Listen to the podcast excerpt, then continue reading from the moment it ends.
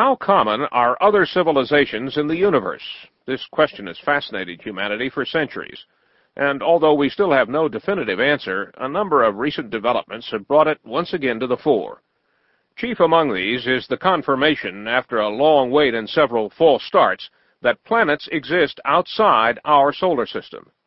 Over the past five years, more than three dozen stars like the Sun have been found to have Jupiter-mass planets, and even though astronomers have found no Earth-like planets so far, we can now be fairly